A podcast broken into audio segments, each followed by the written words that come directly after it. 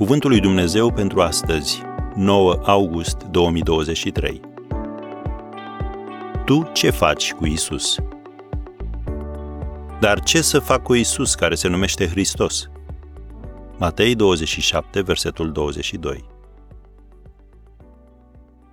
Când vine vorba despre Domnul Isus, avem la dispoziție trei opțiuni.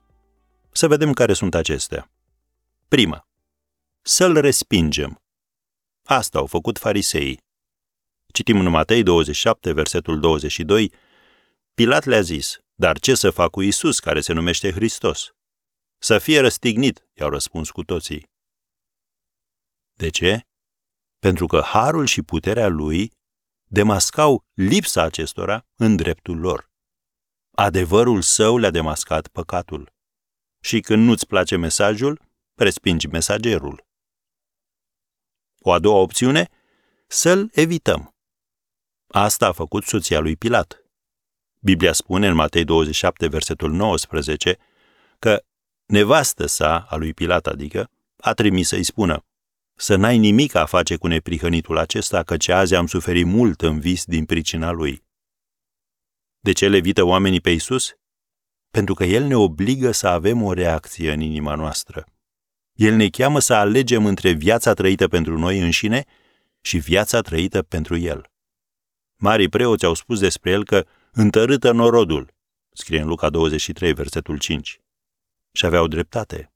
Înainte ca Domnul Isus să te scape, El te întărâtă. Iar unii dintre noi, cei mai mulți, nu doresc să fie deranjați. Și a treia opțiune, în ce privește pe Domnul Isus, este să-L acceptăm.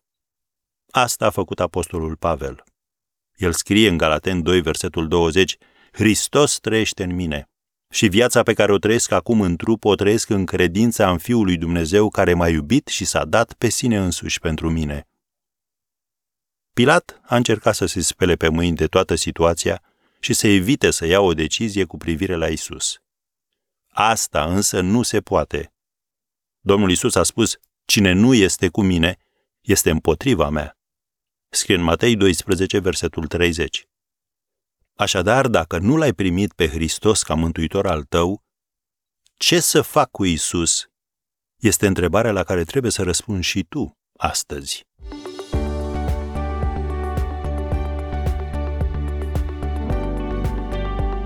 Ați ascultat Cuvântul lui Dumnezeu pentru astăzi, rubrica realizată în colaborare cu Fundația SER România.